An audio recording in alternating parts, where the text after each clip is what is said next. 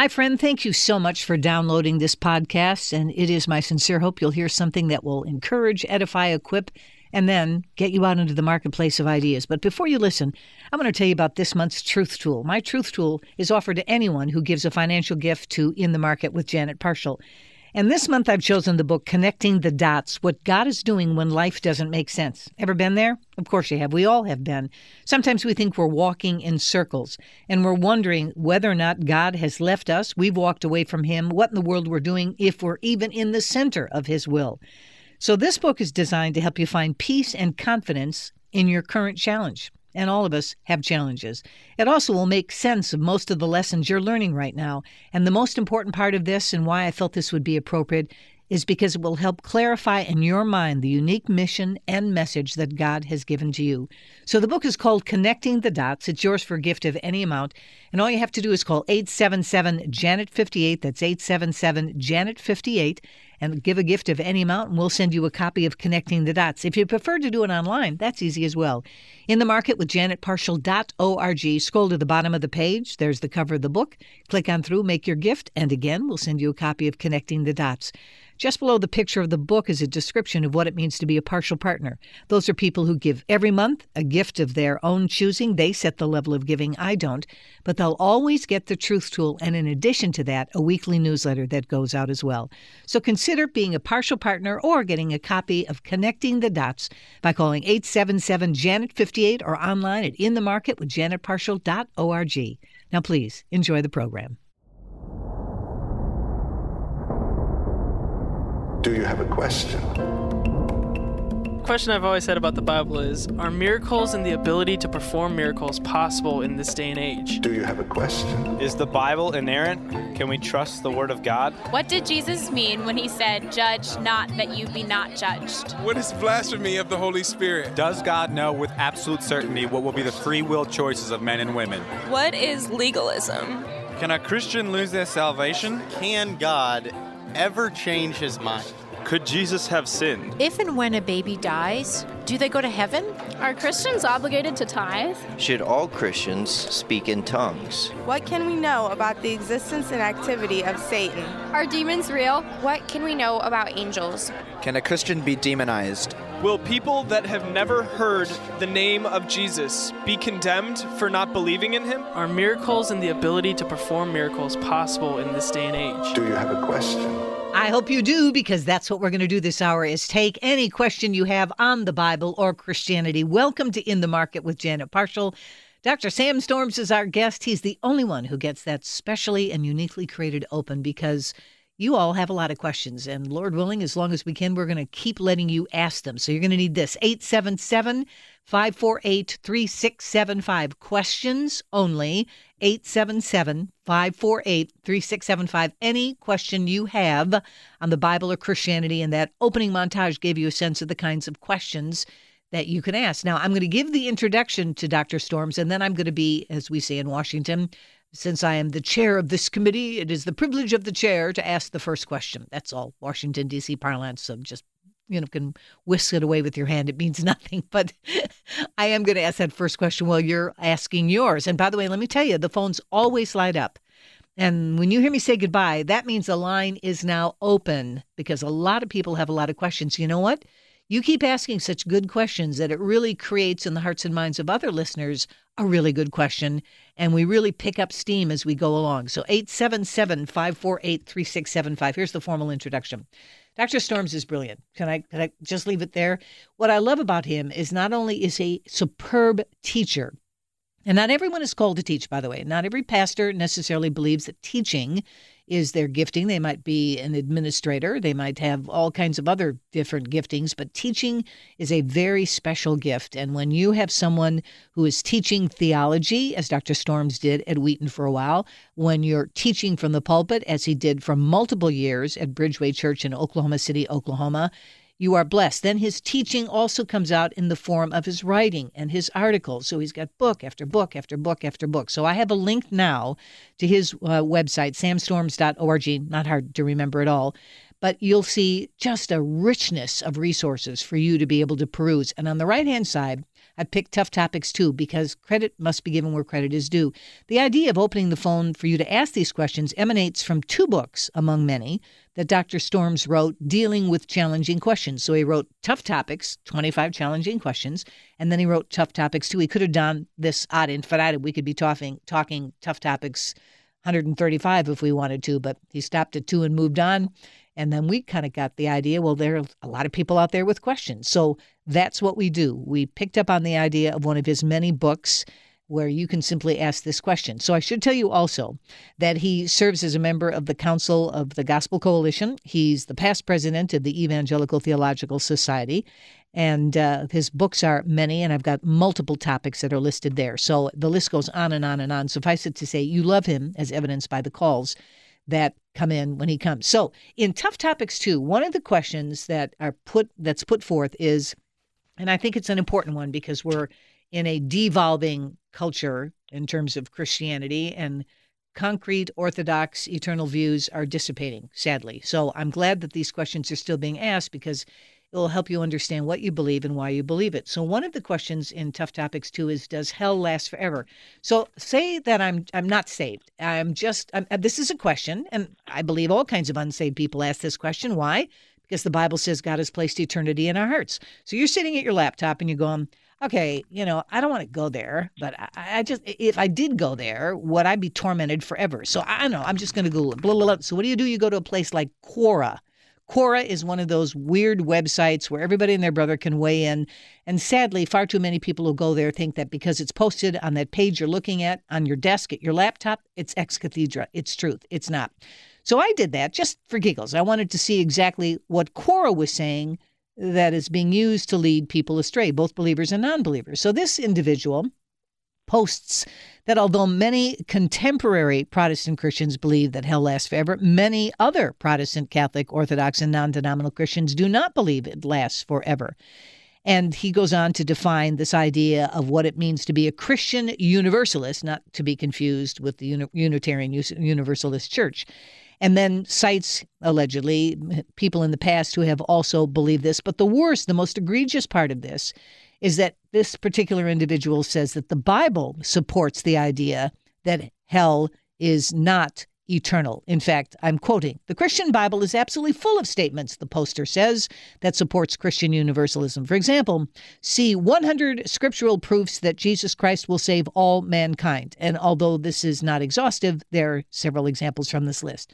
So he cites God wants all people to be saved from 1 Timothy and 2 Peter. God does not want anyone to perish, but everyone to come to repentance. Okay, great. And the list goes on. So I'm going to ask you, Dr. Storms, because I wish I could tell you that this was Quora, this was secularists, this was skeptics, this was seekers. But this is now a drift we are seeing if there's reliability in Dr. George Barna's research, and I believe there is, where people who have made a profession of faith allegedly no longer believe in greater and greater numbers. And the last time I checked, we were hitting close to the 50 yard line where Christians didn't believe that hell was eternal and that not only was it not eternal, um, that you either subscribe to the idea of annihilism or you subscribe to the idea of universalism, where God in the end is going to save everybody, even out of the depths of hell. So I turn to you, who's the pastor emeritus who's the theologian, who's the teacher, who's the writer, because this is not a small question. This is a monstrously huge and important question. Oh, and there's the music. So I set it all up. and I'll take the answer on the other side, Sam. This gives my friends a chance to get their calls up too. 877 548 3675. Oh, and uh, for the record, every line is lit. This is what happens. So I'll get Dr. Storm's answer to the question Is hell forever? One of the questions he takes up in Tough Topics too. And then that's my one question. I'll get answered, and then I'm going right to the phones. Dr. Sam Storms is with us for the whole hour. Back after this.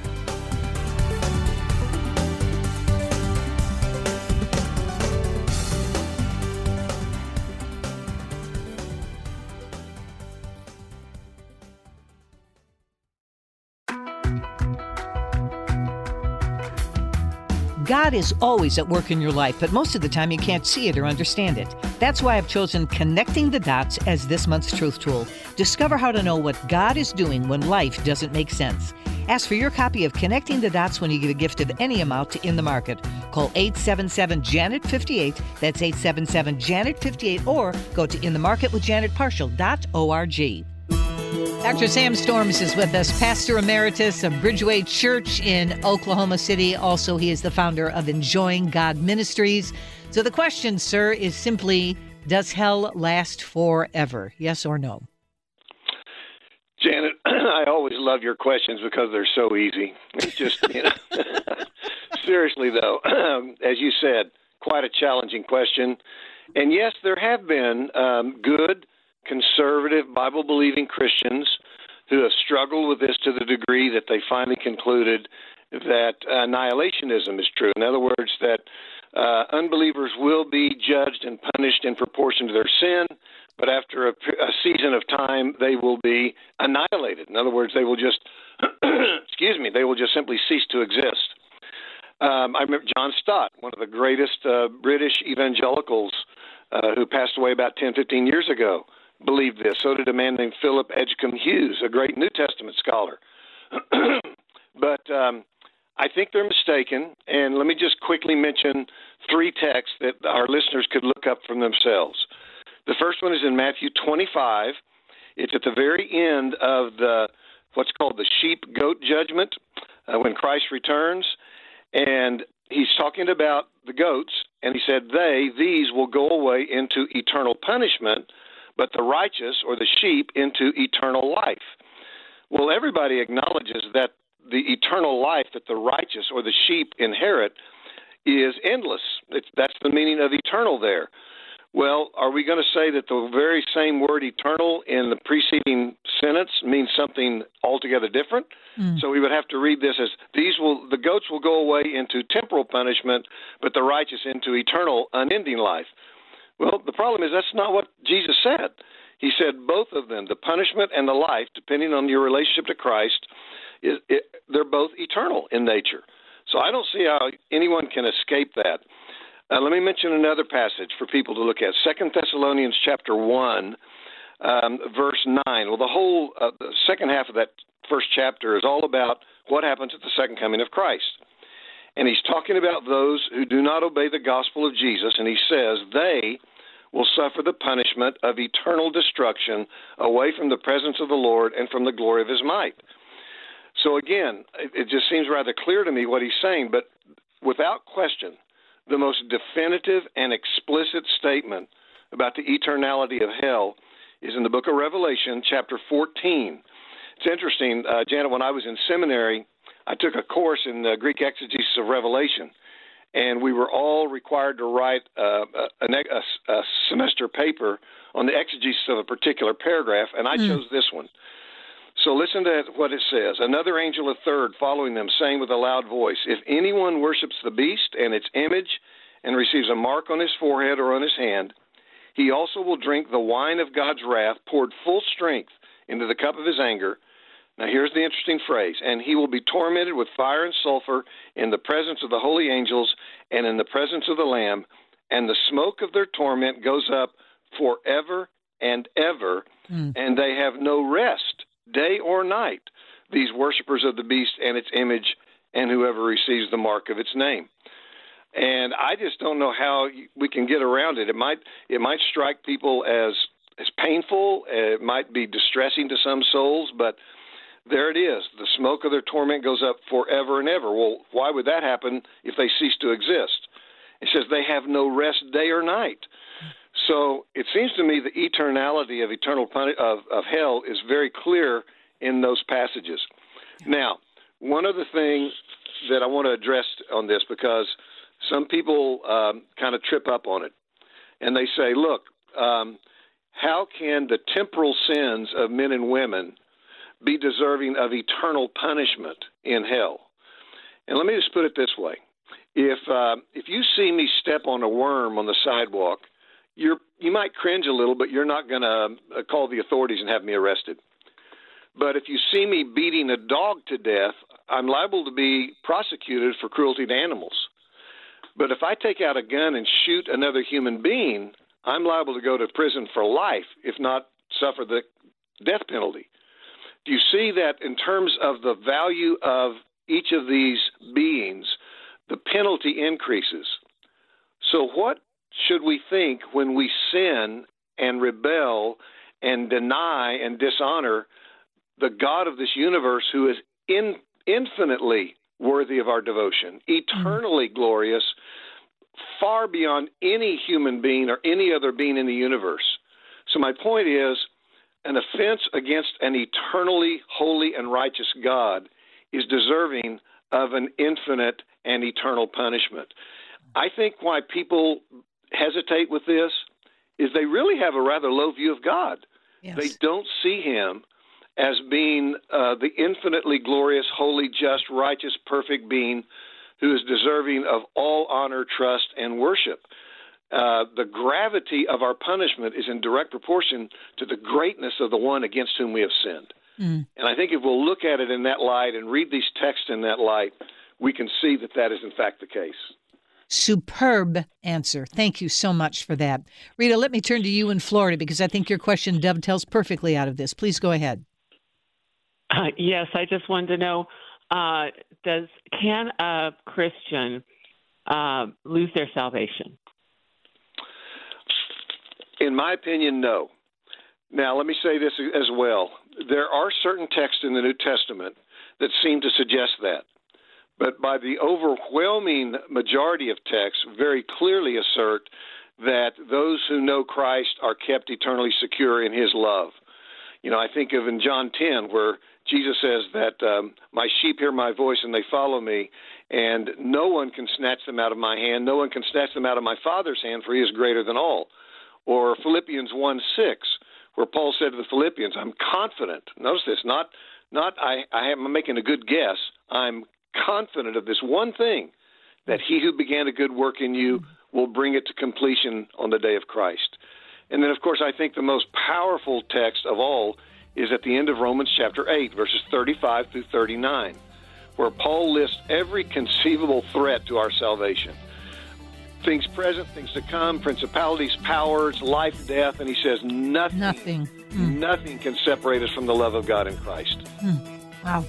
Thank you, Rita. Excellent question. I so appreciate it. That means I now have an open line, 877 548 3675. When we come back, I am going right to your questions with Dr. Sam Storms. Don't forget, on the info page in the market with janetparshall.org, click on the red box. It says program details and audio. It will take you to that page. Longer bio for Dr. Storms, link to his website, right hand side, Tough Topics too. But remember, there's also Tough Topics back after this.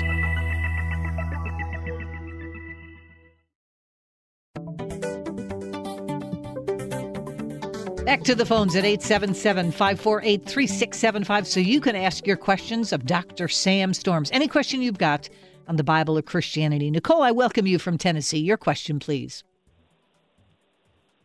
Hi there. My question is Did Jesus obey the feasts and Sabbaths? And if so, should we? Is this part of hearing and obeying? Well, Nicole, certainly Jesus um, lived a perfect life in obedience to the revealed will of God.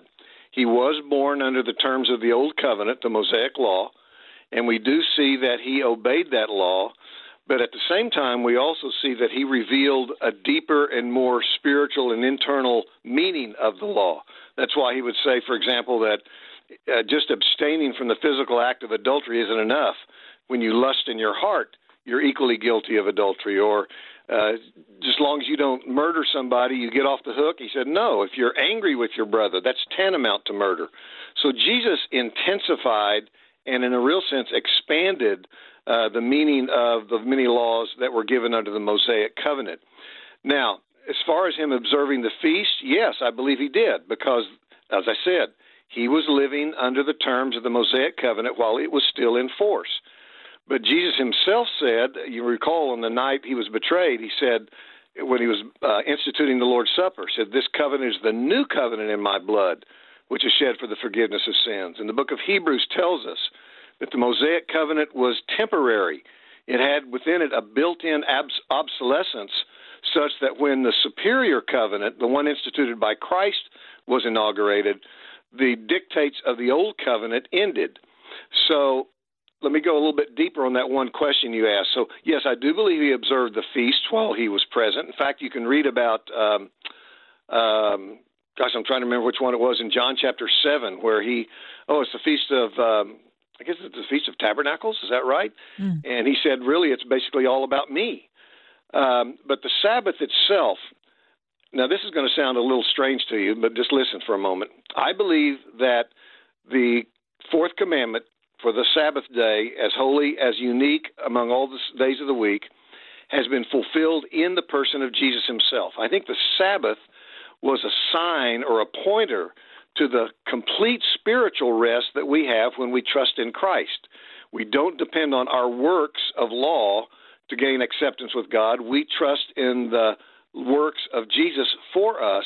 He is our Sabbath rest.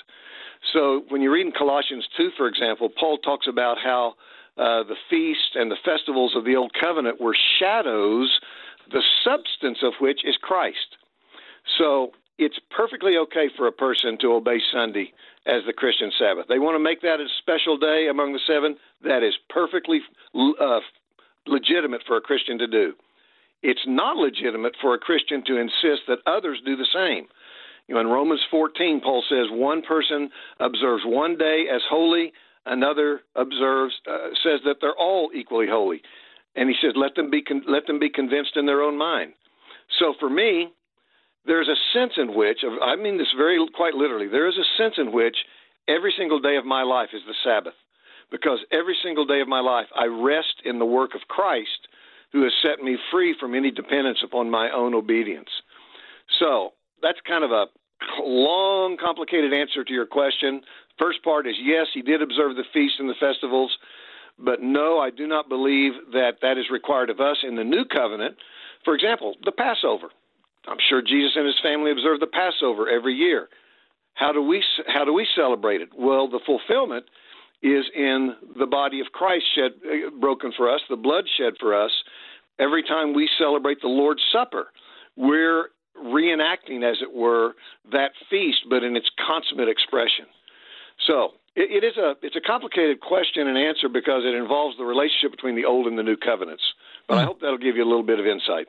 Thank you, Nicole. Appreciate it. 877 548 3675. Corey in Michigan, thank you for your patience and welcome. Your question, please. Hi, Janet. Hi, Dr. Storms. Thanks for taking my call. Mm-hmm. Um, I listen to you all the time, and I love it when you're on, Dr. Storms.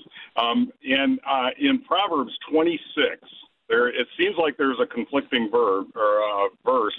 Um, uh, verses four and five seem to be in conflict from each other, with each other. One says, "Don't answer a fool according to his arguments, or you'll be as foolish as they are." And then the next verse says, "Be sure you answer a fool according to their arguments, or they will seem wise in their own eyes." Which is it? well, the fact of the matter is, Corey, it's both. Because remember that Proverbs are not promises, they are principles to guide us and to give us wisdom in decision making. And I think what uh, I, am assuming Solomon wrote that, if, or it may have been one of the other contributors to Proverbs, but I'm assuming what he meant is this you're going to find situations in life where you encounter people who are so foolish and so hard hearted and so stubborn in their views that to engage in an argument with that individual, trying to refute him or her, is just going to backfire in your face. Stay away from them. But you're going to find other situations in which a fool has made some stupid statements, but they're at least open to correction. And there's a possibility that you can bring insight to their life and get them turned around in the right direction. So you you need to be re- ready and willing to address them it's kind of like it's a it's a little bit the Old Testament principle that we find in Matthew chapter seven, when Jesus talked about don't cast your pearls before swine. Eh, you know, obviously we are to cast the pearl of the gospel before as many people as want to hear it, but there are some people who don't want to hear it. Some people are so resistant and defiant that you run the risk of them trampling you underfoot. So again, it's always dependent on the context and the circumstances of the situation in which you find yourself. Corey, thank you very much. I appreciate your question. That means I have an open line, 877 548 3675. When we return, where am I going? You guessed it. Right back to the phone so we can take more of your questions on the Bible and Christianity with our guest, Dr. Sam Storms.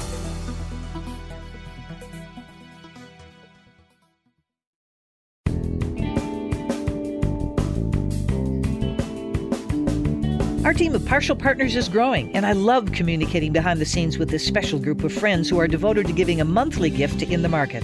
Our Parshall partners receive private emails direct from me on issues we don't address on radio, and I even send a weekly audio message straight from my heart to yours. Ready to become a Parshall partner? Call 877 Janet 58 877 Janet 58 or go to inthemarketwithjanetparshall.org. We're visiting with Dr. Sam Storms, Pastor Emeritus of Bridgeway Church in Oklahoma City, Oklahoma, the founder of Enjoying God Ministries, prolific author, fabulous teacher, and the list goes on. Check it all out. But I want to go right back to the phones, as I said I would, so you can keep asking your questions of Dr. Sam Storms, anything about the Bible and Christianity. 877 548 3675. 877 548 3675. Ray in Illinois, thanks for being here. Your question, please.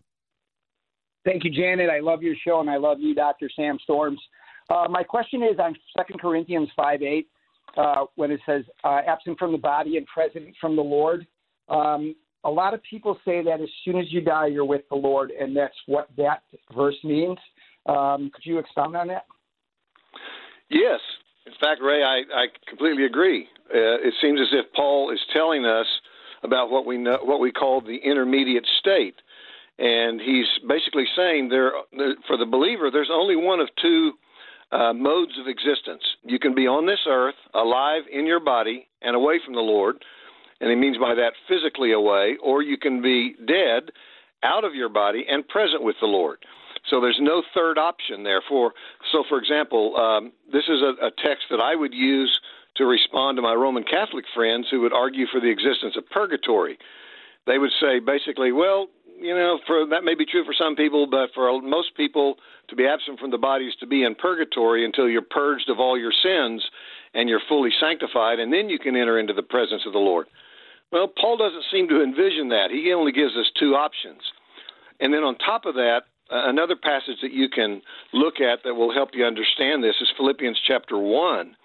You know, Paul is in prison, and uh, he, he says, he says, I know with full courage now as always Christ will be honored in my body, whether by life or by death. And then he says this For to me, to live is Christ, and to die is gain. He said, If I live in the flesh, that means fruitful labor for me. Yet which I shall choose, I cannot tell. I'm hard pressed between the two.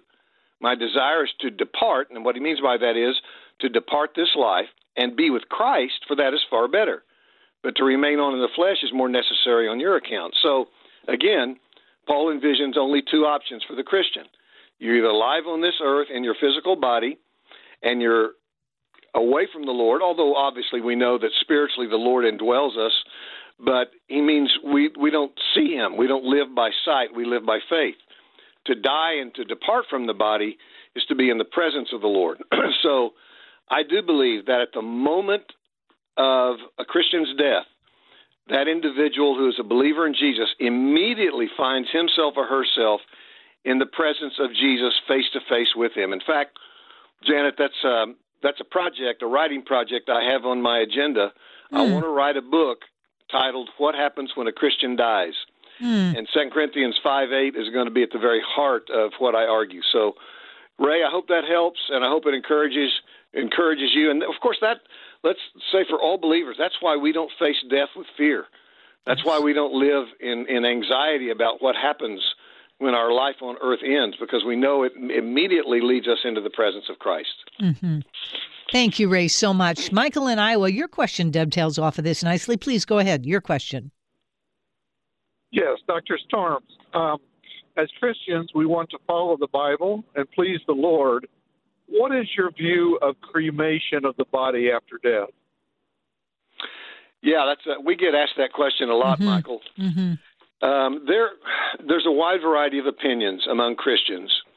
When we look at the Scripture, the standard form of dealing with the dead is burial, but um, that doesn't mean that cremation is sinful. So let me just give you a quick example. Um, I have a very good friend who lives in England, and obviously England does not have nearly the the land that we have here in America.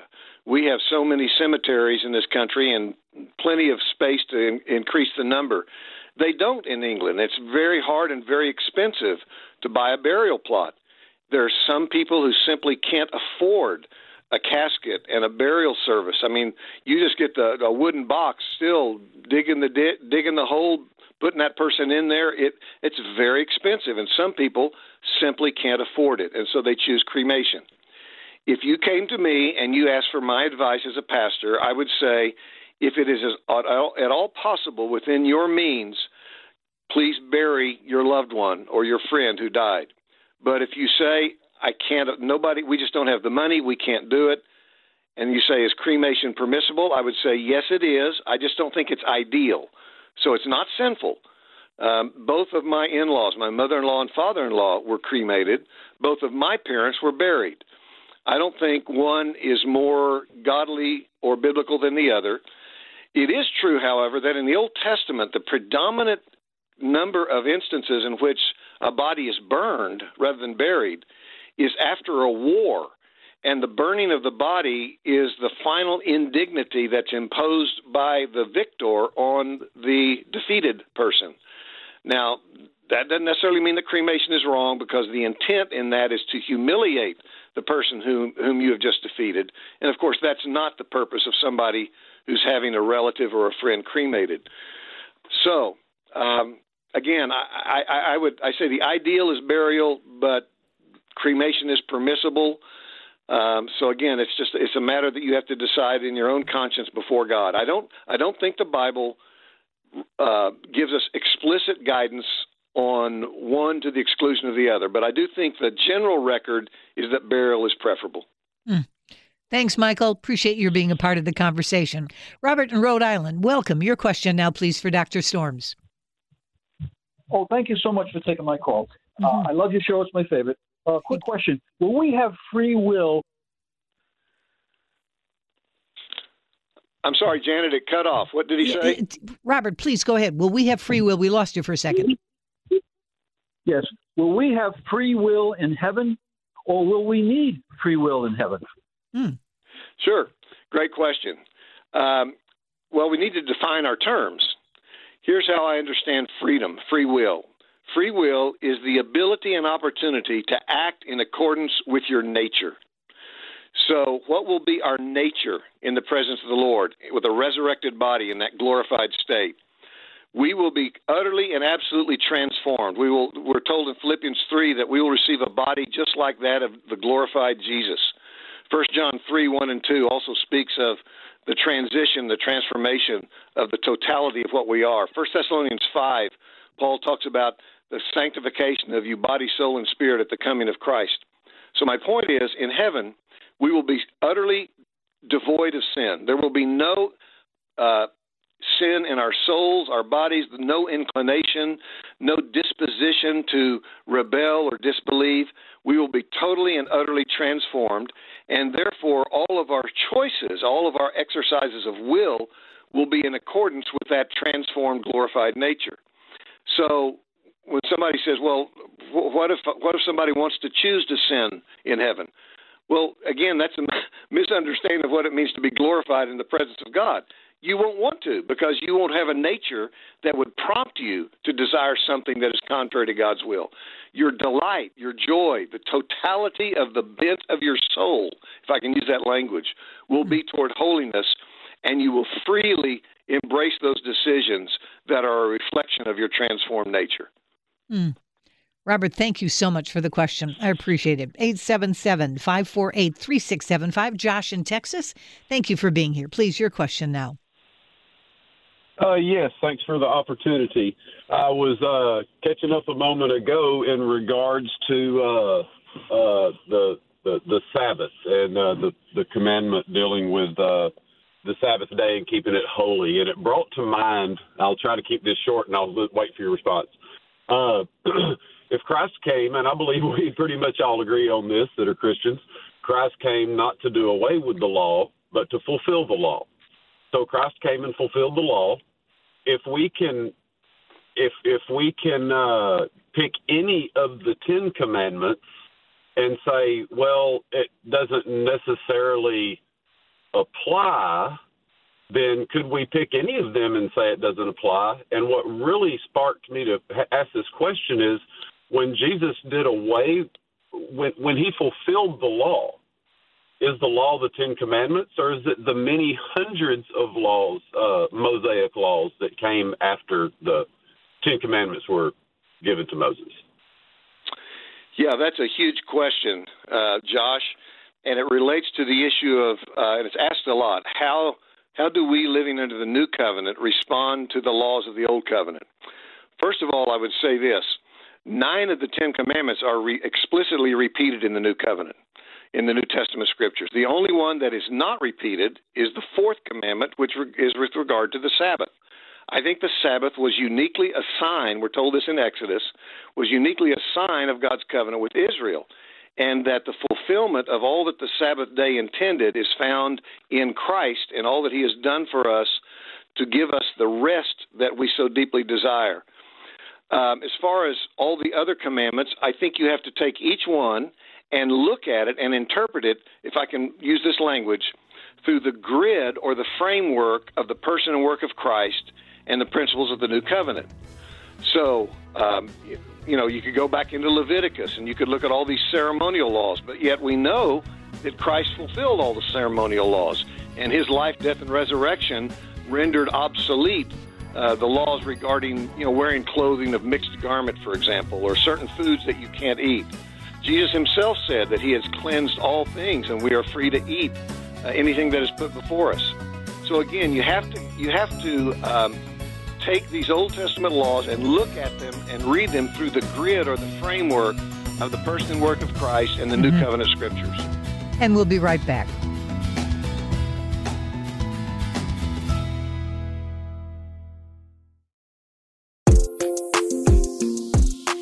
Back to the phones with our guest, Dr. Sam Storms. Boy, I'll tell you what, every line is lit. You've been taking my suggestion that the minute, the minute you hear me say goodbye, you get in with your call and take that empty line. So I'm so thankful. And I'm just going to give you the heads up.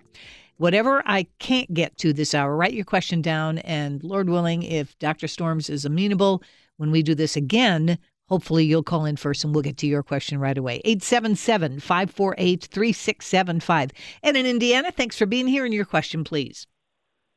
Yes, uh, I'm not a re- really good reader. Uh, I don't read unless I just have to.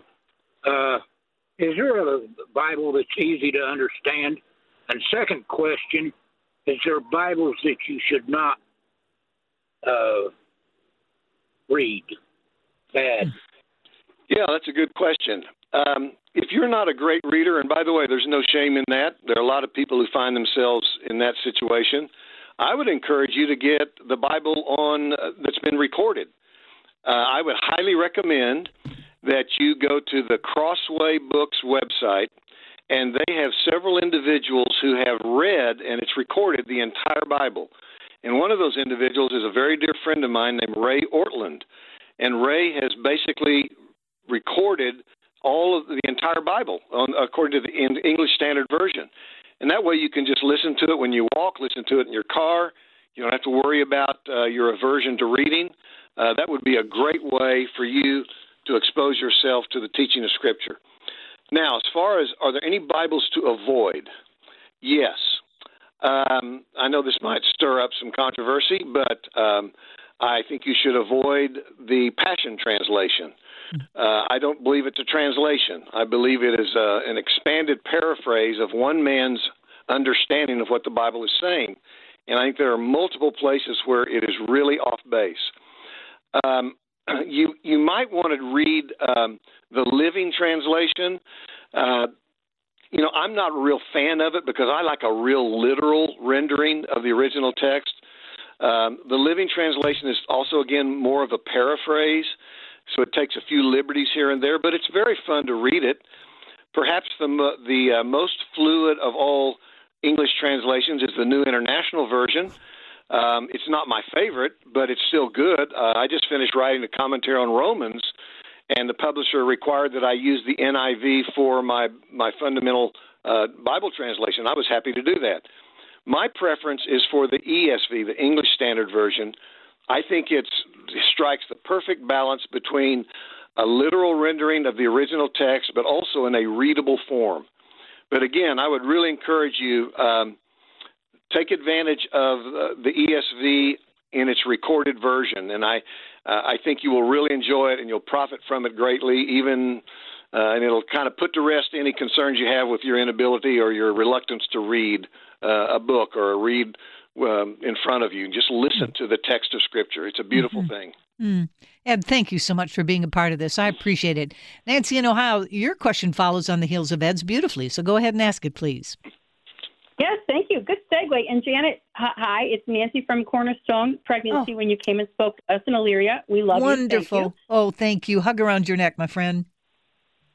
Yeah. So uh, regarding the Bible, um, I have folks that will argue with me left and right that the Bible isn't the true Word of God because all the books that were removed through history and and different things, and and I personally just don't know how to respond to that. I I believe we have what we're supposed to have. Um, they don't find that a good answer. So what can I tell them about all the things that were removed throughout history, the English church and everyone else that took things out of there? What can I tell them that how how can I say that what we have is what we're supposed to have? Nancy, I don't believe, I I wouldn't agree with the statement that down through history books have been removed. In the first 300 years of the church's history, up until around 386 AD, there was continual conversation um, among the people of God as to which books, which writings should be included in what we call the canon of Scripture. And they made their judgments based upon was it written by an apostle or uh, an associate of an apostle? Is it consistent with the Old Testament scriptures? Uh, does it center on the person of Christ? And most important of all, I believe that in the providence of God, the Holy Spirit impressed upon the conscience of God's people the reality, the truth, and the inspiration and the origin of the 66 books that we have.